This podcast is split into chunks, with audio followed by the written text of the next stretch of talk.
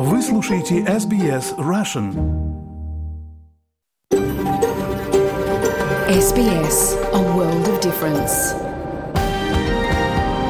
You're with SBS Russian on mobile, online and on radio. Вы слушаете SBS Russian на мобильных устройствах, в интернете и по радио. Добрый день всем! Сегодня понедельник, 18 сентября. Спасибо, что настроились на волну радио СБС. В этот час программа на русском языке. А в студии в прямом эфире для вас сегодня будут работать Лера Швец и я, Виктория Станкеева. Мы хотим выразить признание традиционным владельцам земли, неба и водоемов и выразить уважение старейшинам прошлого и настоящего. Мы отдаем дань уважения старейшей в мире продолжающейся культуре. И коротко о том, что вас ждет сегодня в программе. С 18 по 20 24 сентября. Неделя действий по борьбе с деменцией. По всей Австралии адвокаты за улучшение жизни людей с детской деменцией работают над повышением осведомленности, рассказывая о болезни, которая по всему миру уносит жизнь ребенка каждые 11 минут. Послушаем материал об этом. Также вас ждет интервью с Валерией Огородник, основательницей проекта Active Creative, которая с группой арт-психотерапевтов недавно завершила четырехнедельную программу для вынужденных переселенцев переселенцев из Украины. Все рассказывали, как они после войны там не могут переносить звуки. Это ну, после бомбежек и вообще то, что как бы ежедневно происходило в Украине. Никто не... Самое тяжелое для всех это газонокосилка, допустим, потому что в Австралии все знают, что газонокосилка у нас работает очень часто. И это самый тревожный такой для всех оказался звук. В Австралии существует стандартизированная система оценки пожарной безопасности и система оповещения о чрезвычайных ситуациях. Поговорим о том, что означают уровни пожарной опасности и что важно предпринять при каждом из них. Эртфланер – Новое приложение для прогулок по Мельбурну, Сиднею и другим городам Австралии. Лера Швец поговорила с его создателями Евой и Тимой об истории создания арт-приложения. Мы решили собрать полноценную, ну, максимально большую базу и галерей, и выставок. Причем сейчас и пользователям, и галереям все это бесплатно, то есть размещение галереи бесплатно, и пользователи тоже этим пользуются. Да, никакой рекламы нет. В Австралии около полутора миллиона человек ухаживают за кем-то, кому был поставлен диагноз деменция, и лечения от нее пока нет. Также деменция затрагивает тысячи совсем, совсем молодых людей, что часто становится тяжелым испытанием для их родителей. Подробности в материале новостной службы СБС. Энджи 19 лет, и во многих отношениях она типичный подросток. Ей нравится красить волосы и танцевать под музыкальные клипы. И также она одна из тысяч молодых людей в Австралии, живущих с детской деменцией. Ее мама Ники Марку говорит, что диагноз оказался для них громом среди ясного неба после того, как Энджи пережила первые судороги пять лет назад. У меня был огромный шок. У меня чуть не случился сердечный приступ, честно говоря. Я просто не знала, как воспринять эту информацию. Думаю, я была в отрицании и злости. Я думала, они что-то перепутали. Детская болезнь, угрожающая жизни. Как такое может случиться с совершенно здоровым ребенком? И госпожа Марку не единственная, кто был потрясен, узнав, что их ребенок болен так называемой болезнью пожилых.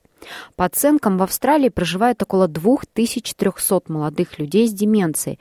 Это общий термин используется для более 70 редких генетических нарушений. Как объясняет госпожа Марку, определение основных причин ухудшения состояния Энджи заняло время. В 15 с половиной лет, точно через год после первого симптома, это была болезнь Лафора. Они сказали, что это бессрочное, нейрологическое прогрессирующее заболевание мозга, вызывающее детскую деменцию. Госпожа Марку говорит, что по мере прогрессирования деменции Энджи она лишается активной жизни и общения с друзьями своего возраста. Она молодая девушка, и видеть, как ее друзья гуляют или учатся водить машину, это очень тяжело для нее. Она была яркой, живой, счастливой, а теперь она чувствует грусть и безнадежность. Часто она очень раздражена. мне очень больно, потому что она больше не самостоятельна и зависит от нас всех. И она сама очень злится и раздражается из-за этого. Она не приняла свой диагноз. На этой неделе госпожа Марку и Энджи находятся в районе северных пляжей Сиднея в новом хосписе для подростков и молодых взрослых Мэнли. Это первая в Австралии специализированная служба для молодых людей с ограниченными сроками жизни и предоставляет родителям, подобным госпоже Марку, возможность отдохнуть от круглосуточного ухода. Пациента с деменцией нельзя оставлять в одиночестве. Они небезопасны, поэтому им нужен постоянный присмотр. Я так истощена, что не могу продолжать это делать. И вот почему я пришла сюда, чтобы отдохнуть, и они взяли на себя эту ответственность, так что я могу поспать. Пять лет я спала в ее комнате с постоянным бдительным контролем. Для многих семей это тяжелое бремя, согласно новому отчету. Генеральный директор инициативы по детской деменции Меган Мак объясняет.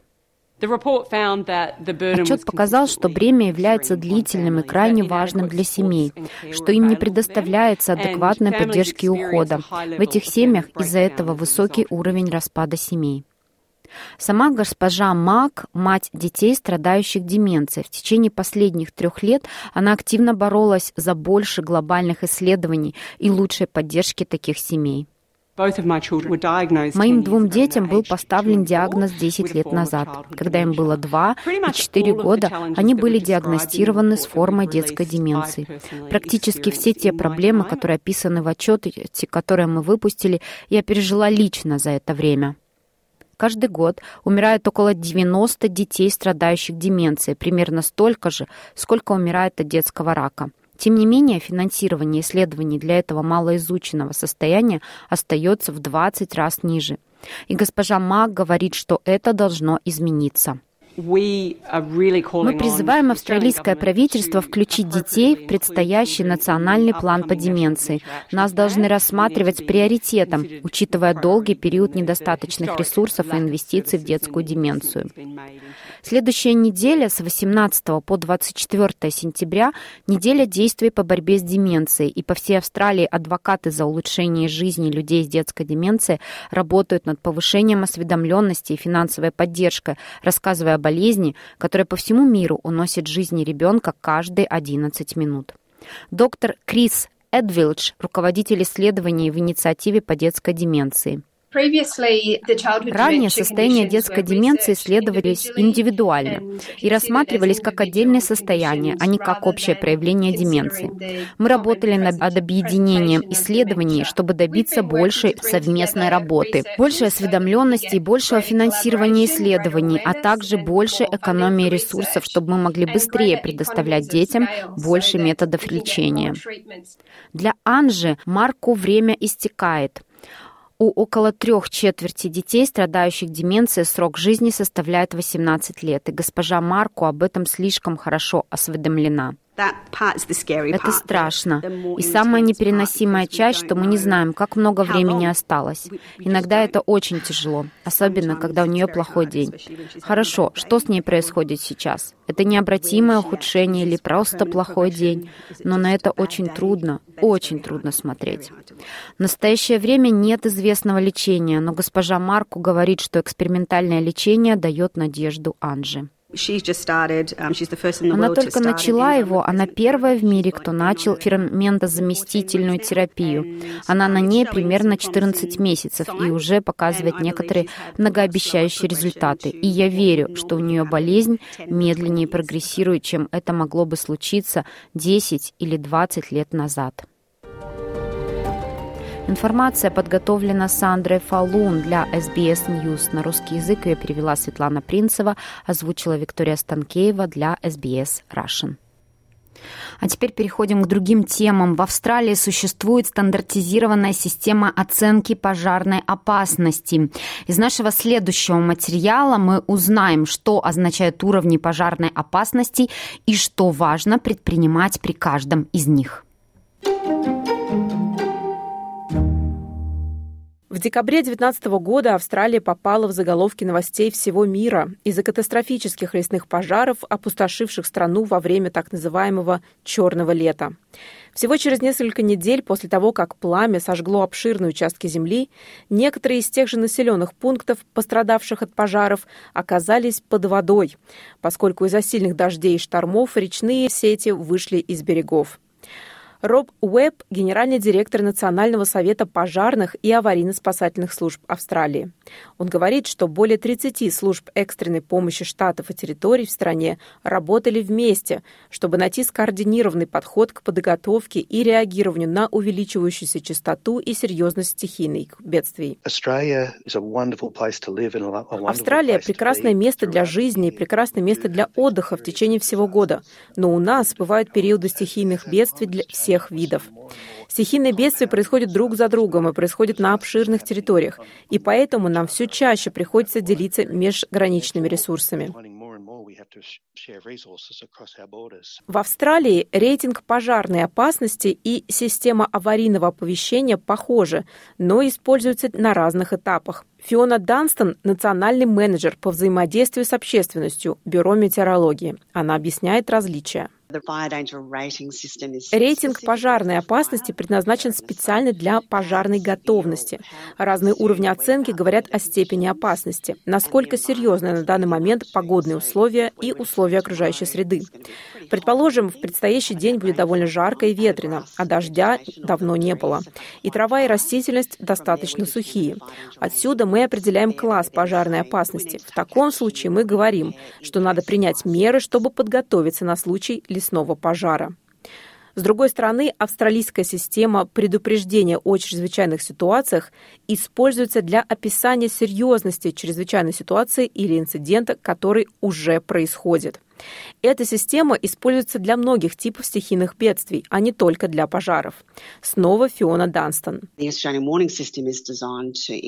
Австралийская система оповещения предназначена для многих типов опасностей – наводнений, пожаров, циклонов.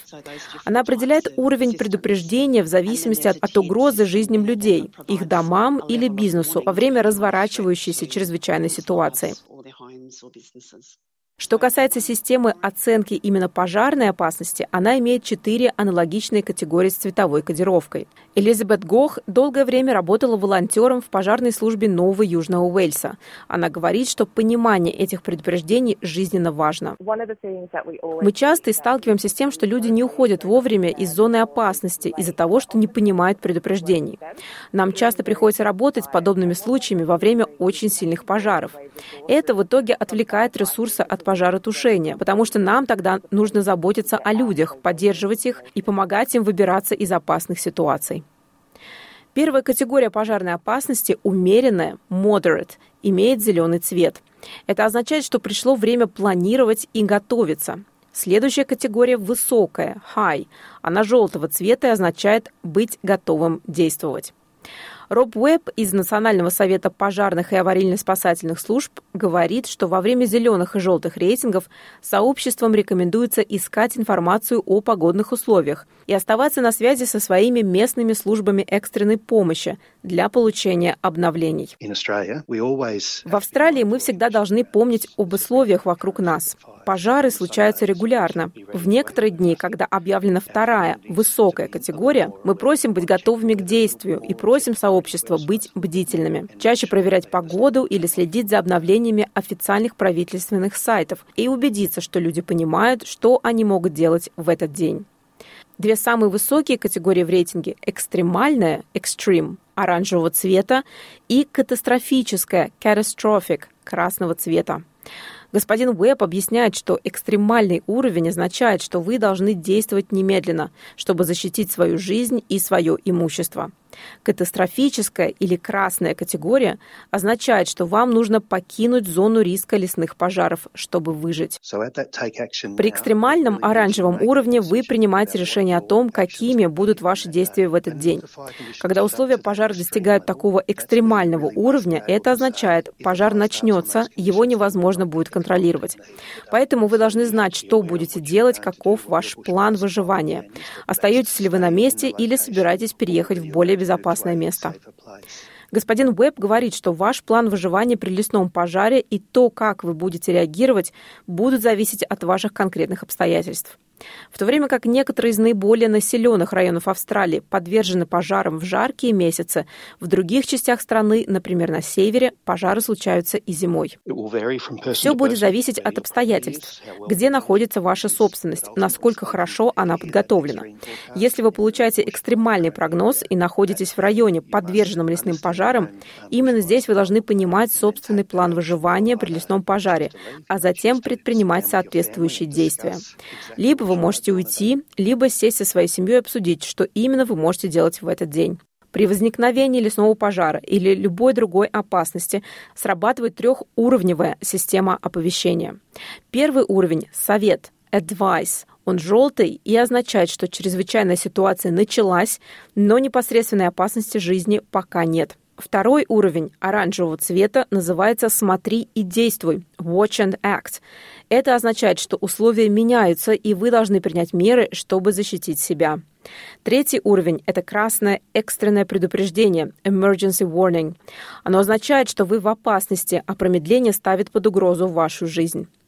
Госпожа Данстон говорит, что то, как вы должны реагировать на каждое предупреждение, также зависит от типа чрезвычайной ситуации – в случае наводнения или пожара может потребоваться эвакуация. Однако, если опасность связана с сильной жарой или градом, вам, возможно, придется искать укрытие. Важно заранее знать, как вы и ваша семья должны реагировать. Важно составить план и обсудить его с семьей. Куда мы пойдем, что мы возьмем с собой, что мы будем делать с нашими домашними животными.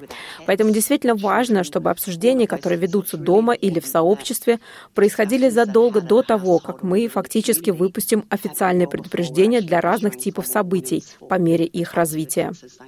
Господин Уэбб говорит, что каждый должен связаться со своими местными аварийно-спасательными службами, чтобы узнать о типах опасностей, которые могут возникнуть в их районе. Бывают ли у вас наводнения, или бури, или пожары?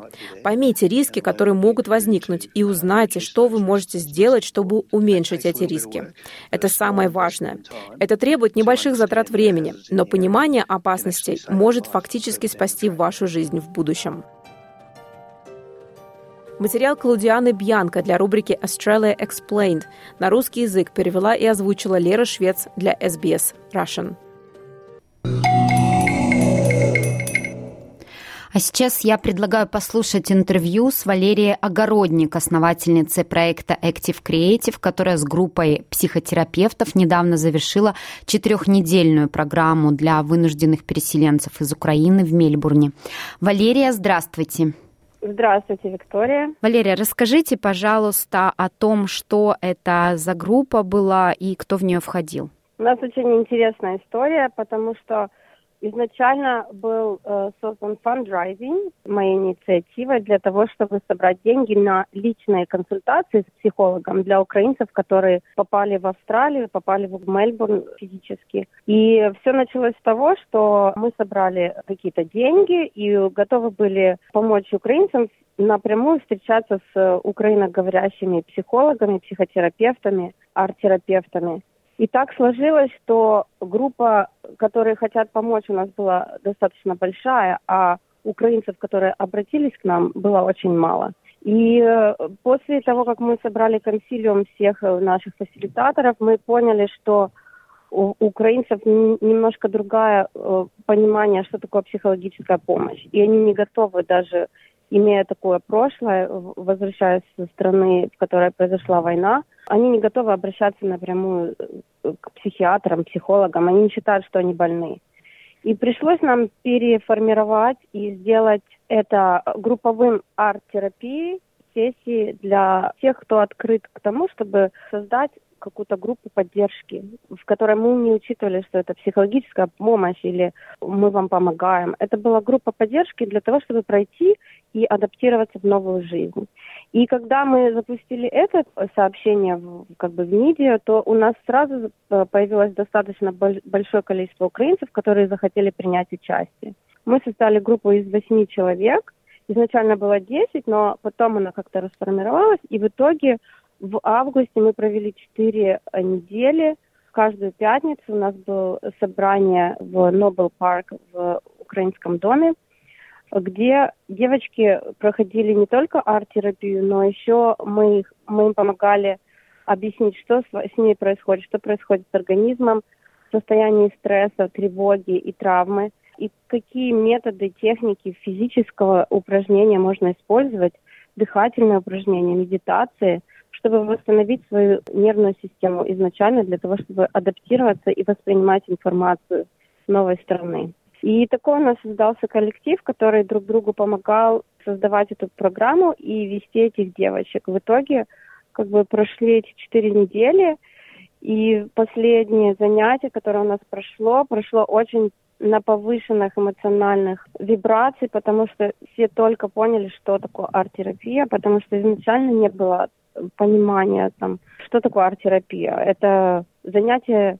э, рисованием и разговоры, или это просто какие-то разговоры о терапии. В общем, все имели совершенно разное представление, никто никогда не пробовал эту технику. И, конечно, после четырех занятий все поняли, что это очень мало, что это только начало – и теперь у нас стоит такая дилемма, как мы продолжить эту программу для большего количества числа людей и на более длительный период, около шести месяцев, чтобы это были регулярные встречи. И главным для нас было создать чувство безопасности, э, группу поддержки друг другу и понятие, что есть место, в котором они могут расслабиться, остановиться, посмотреть на свой мир с, с, другой перспективы и от, отдаться как бы искусству, проработать свои эмоции, то, что у них происходит, и найти какие-то техники борьбы со стрессом. Замечательная, вот. да, программа. Я хотела спросить, а как можно оценить результаты? Может быть, вы расскажете какие-то истории без э, имен? Конечно. Да. да. То есть изначально у нас в группе очень э, четкий протокол, есть правила в группе, которые первое правило это конфиденциальность. Поэтому у нас э, люди готовы делиться и рассказывать свои личные переживания. И это все остается только среди группы. Но очень много историй, которые я могу рассказать, не связанные с, с личными историями. Да. А, и самое, самое интересное для нас всех было каждое занятие. Самое интересное было то, что мы прорабатывали не то, что происходит э, с ними, да, происходило в Украине, э, что они пережили, а мы прорабатывали их эмоциональное состояние здесь и сейчас, чтобы вытащить те ресурсы, на которые они могут полагаться, свои сильные стороны, свои качества. И когда человек попадает после длительного нахождения в стрессе, к тревоге, которая уже приходит в нормальное состояние твоей жизни, они уже не знают, как по-другому себя чувствовать.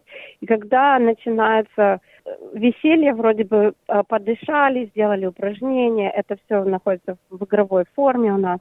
И потом мы начинаем приступать к рисованию. У людей появляются в руках пластилин, фломастер, карандаши.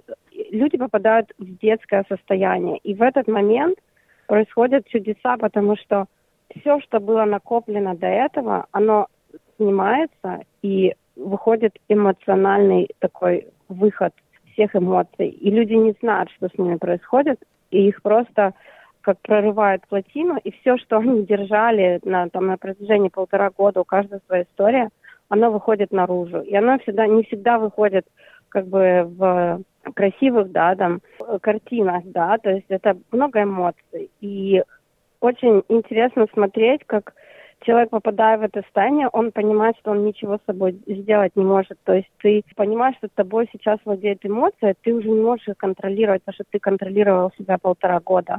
И в этот момент их глаза, то есть они вроде бы пугаются, да, того, что происходит, что это все выходит наружу, и в то же время у них появляется, они выдыхают, они понимают, что, боже, я же столько реально в себе несу каждый день. И неудивительно, почему мне не заходит английский язык. То есть у нас были такие вопросы, вот там, я не могу выучить я хожу, я лучше знал английский, когда жил в Украине. Вот здесь мне ничего не пони, я не понимаю.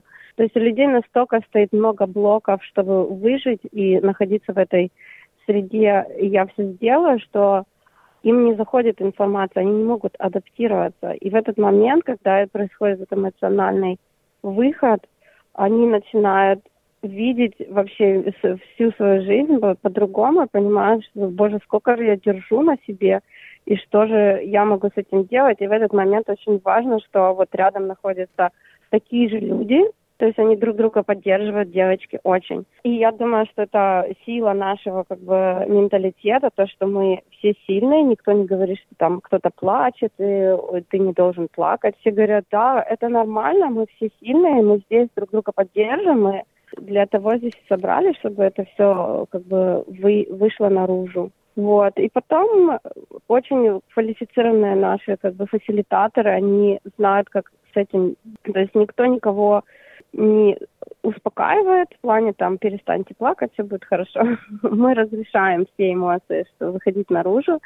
Для этого есть э, это безопасное место, где можно все это прожить и наполниться позитивными эмоциями. Когда они выходят, они все прыгают. Это а, у нас происходило там в 9.30 вечера. Мы настолько заряжали друг друга э, не, не то чтобы позитивом, просто энергией того, что как бы это нормально, мы идем дальше, и мы дальше будем прорабатывать эту жизнь, как бы это циклы.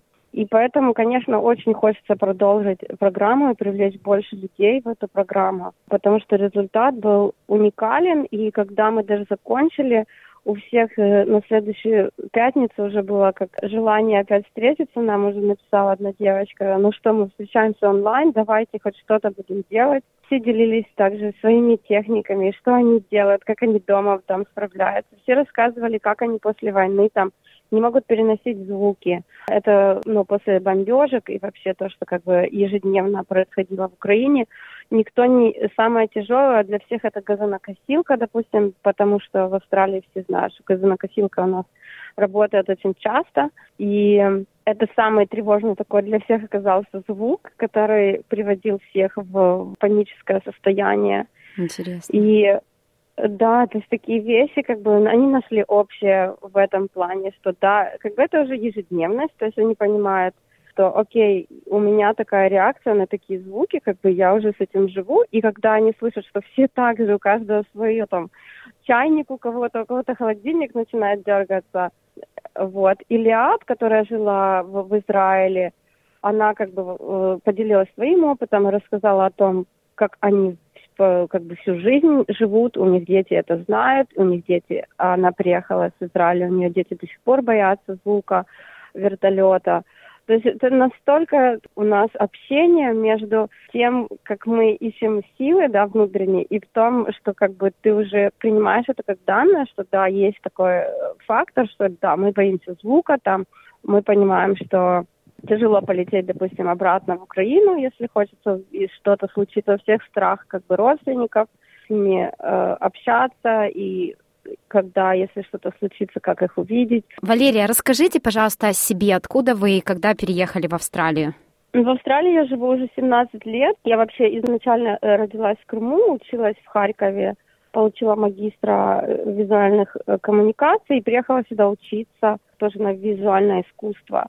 И проработав 16 э, лет здесь маркетологом и дизайнером, э, имея свою дизайн-компанию, я после ковида я начала задумываться о том, что я хочу помогать людям больше, чем делать рекламу и работать в рекламе и зарабатывать кому-то деньги. И в итоге я долго спорила внутри собой, хочу ли я работать с психическим здоровьем, насколько я смогу это сделать. И случился такой момент, когда я об этом всем думала, началась война, и я поняла, что теперь э, это стало частью моей жизни, потому что мой брат в этот момент, у него очень была хорошая работа в Нафтогазе, и в этот момент, когда начала бомбежка, он был в Ирпене, они с женой уехали спрятаться из Киева в Верпень, и в итоге он потерял как бы свою машину, разбомбили этот дом, в котором они были в Верпене, и э, сейчас он в ЗСУ,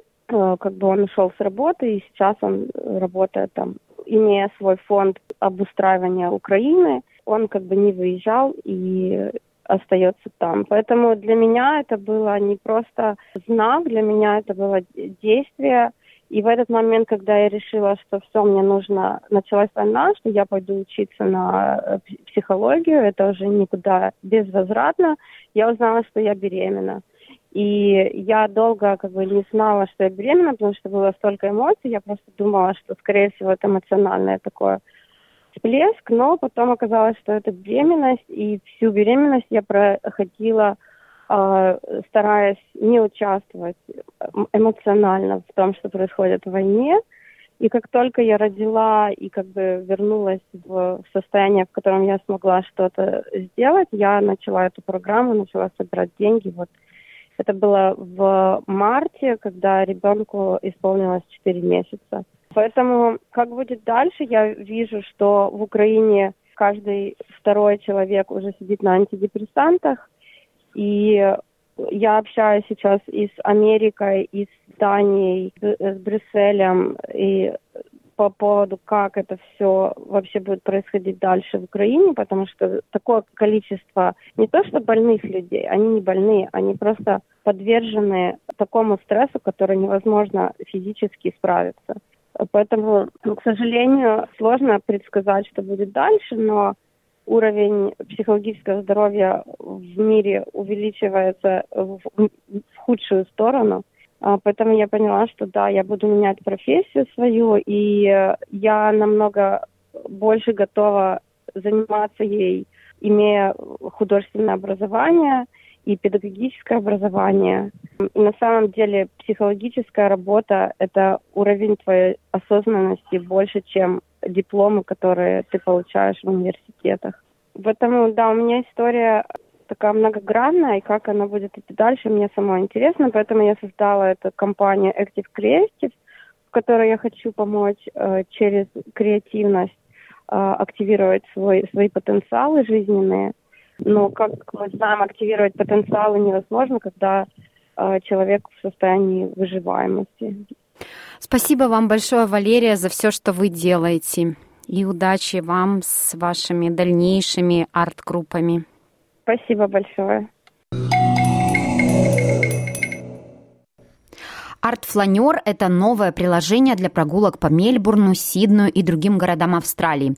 Приложение показывает на карте в реальном времени, какая из галерей находится за углом и какая там сейчас программа. Ева и Тим, создатели Артфланер, рассказали Лере Швец об истории создания приложения и о своих планах.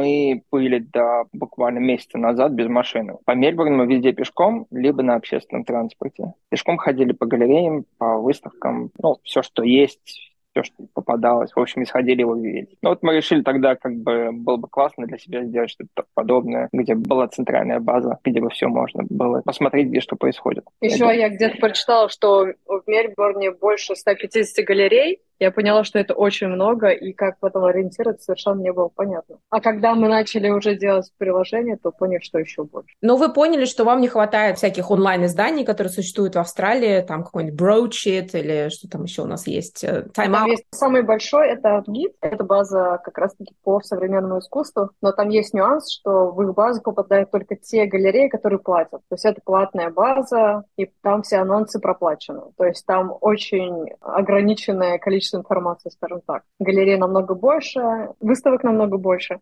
И мы решили собрать полноценную, ну, максимально большую базу и галерей, и выставок. Причем сейчас и пользователям, и галереям все это бесплатно. То есть размещение галереи бесплатно, и пользователи тоже этим пользуются. Да, никакой рекламы нет. То есть вы не планируете никак монетизировать это, если вы говорите, никакой рекламы нет? Мы будем это монетизировать через партнерские программы фестиваля искусства, которые проходят в том же Мельбурне и вообще по всему миру. Фестивали искусства, биеннале, триеннале, они все проходят по городу. У них несколько точек порой там 50-60, как в Биеннале в Венеции. И мы хотим вот как раз-таки на этих партнерствах э, и монетизировать. Но еще также, скорее всего, будет часть контента в приложении платным для пользователей. Например, какие-то закрытые мероприятия, к ним доступ будет только через платный аккаунт. Почему вам показалось, что это приложение найдет свою аудиторию? Не то, что показалось. Мы подумали, что не одни мы такие. Я думаю, будут люди, особенно туристы, которые приезжают в город. И, в принципе, мы так посмотрели, когда ходили по галереям, по выставкам, очень много туристов. И все всегда ходят, что-то спрашивают. И я разговаривал даже с людьми просто совершенно случайно в кафе, которые сидели там, смотрели, куда бы им поехать. Ну, я иногда так просто начинал заводить разговор. И все всегда говорили, как хорошо было бы, если было бы какое-то одно место, где все это можно было отследить. Но, насколько я понимаю, вы же не просто база, вы приложение, то есть, э, которое э, показывает на карте. Вот я стою где-то в определенной точке uh-huh. в городе, и мне оно, оно говорит рядом с вами за углом, галерея да. такая-то, сейчас там вот проходит да. такая... Да. да, тебе еще придет нотификация и скажет, когда ты будешь мимо приходить, нотификация, что зайди сюда, здесь что-то происходит. При работе над приложением вы сами что начали узнавать про Мельбурн? Что здесь очень много всего происходит. То есть, когда я ехала в Австралию, мне это казалось in the middle of nowhere. Ну, том плане, что очень далеко от Европы, где центр искусства, от Европы и от Соединенных Штатов, мне казалось, что здесь я не смогу заниматься тем, что я хочу. Искусством, не знаю, продажей искусства, развитием художников. Но когда я услышала про 150 галерей, я еще не поверила. Но мы сейчас собрали базу больше 180. Но это еще не все. Очень много искусства, причем оно на каждом шагу. Есть ты видишь муралы, ты видишь скульптуры, я поражаюсь, допустим, программам City Councils всевозможных, когда есть open колы на скульптуры городские то есть собирает художников, собирает их работы, на конкурсной основе отбирает, чтобы поставить э, в, в районе скульптуры или сделать муралы этих художников. Вы, получается, вручную все это вбиваете сами? Ну... Слушай, давай мы сейчас расскажем, как вообще мы писали. Ну да, началось с того, что мы написали просто веб-страничку. Такой же как ты точки нажимаешь, там показывать. Мы решили, давай попробуем написать что-то для телефона. Но, опять же, я не программист. Ну, посмотрел какие-то там видео, какие-то документацию посмотрел. Ну, я рассказал, что появилось появилась такая вещь, называется чат GPT. Вот, думаю, дай-ка попробуем ему закинуть свой код, который я написал для странички. Так как мне из этого сделать что-то для телефона? Начал копаться дальше. Ну да, и все так пошло. С чат GPT, получается, я как бы руковожу коллективом роботов, к большому счету. С контентом именно. Тогда как? Тоже в чат GPT закидывать? Найди мне все галереи Мельбурна. Нет, так Смотри, не там... пробовали уже очень много раз, это не получилось. Там несколько ступеней. Во-первых, связываемся с каждой галереей и просим разрешения на использование информации о них. Я пишу каждой галерее письмо, что вот мы такие-то, такие-то, делаем такое-то приложение, можно, пожалуйста, мы будем использовать ваши картинки, ваш текст. Большинство ответило «да», часть молчит. Сегодня, например, мне ответили три недели спустя. Но причем это Гертруд, одна из главнейших галерей в Мельбурне. Потом они нам присылают новости с анонсами, и мы их забиваем в нашу базу. Пока это так, но чуть попозже, когда у нас будет кабинет приложения, будет кабинет галереи, кабинет пользователя, и тогда уже галереи будут сами забивать эту информацию. Сейчас пока это вручную, я это делаю. А какие трудности еще были за это время? Да, в плане approval на Apple Store, чтобы они разрешили, чтобы твое, твое приложение оказалось в Apple Store. Ну, во-первых, нужно написать легальным языком все, что он делает, какими данными он пользуется, как работает privacy, и это все пишет, ну, опять же, нам написал чат GPT, основываясь на коде, который я написал. Мы его поправили немножко, но суть та же самая. У них тоже робот, кстати, есть, который смотрит твой код. Это вот смешно очень, что программа, написанная роботами, проверяет робот. У них есть робот, который идет через твой код, и, и мне всегда приходил reject. Говорю, почему у вас вот такое, такая штука стоит, и для чего вы ее используете, и почему она стоит. А я говорю, у нас ее уже давно не стоит. В общем, две недели заняло пока нам наконец... Мы не связались с человеком, то есть там можно заказать звонок, когда ты уже бьешься, бьешься об одно и то же, и ну не получается исправить, он тебе постоянно показывает одну и ту же ошибку. Угу. Но можно заказать обратный звонок, и тогда тебе перезванивает, значит, человек... Человек настоящий, не Настоящий робот. человек уже перезванивает, и вы с ним разговариваете по этому поводу. А вообще как-то отличается рынок от тех стран, в которых вы до этого работали? Именно рынок искусства? Ну, в искусстве я работала в Москве. В Москве основную деятельность свою до этого проводила, и немного в Казахстане, но там совсем а, короткое время, и это были образовательные проекты. Поэтому основной опыт был московский, и отличается Москва от Мельбурна в первую очередь количеством галерей, и получается больше конкуренции. То есть здесь, в Мельбурне, галереи больше идут на контакт, и, в принципе, более открыты, чем в Москве. В Москве все-таки есть такой флер недоступности, флер престижности, элитности, элитарности. И там сейчас модно, ну не сейчас, уже года три, там заниматься модно современным искусством. Волна такая. И, в принципе, да, там менее доступны галеристы, менее доступны именно для партнерства. Здесь более открытые, но, конечно, здесь есть более официальный способ контакта, когда тебе нужно через письма все это согласовывать. Но, в общем-то, так и должно быть в том плане, что если возникнут какие-то вопросы, чтобы мы могли предъявлять имейлы. Имейлами у нас подтверждено ваше разрешение. Допустим, если мы говорим о копирайте. Слушайте, ну вы просто фонтан идей. Вы не успели жениться, у вас уже какие-то приложения, роботы на вас работают. Ну а познакомились вы, получается, вне Австралии ведь? Да, у нас забавная история. Мы познакомились в Тиндере.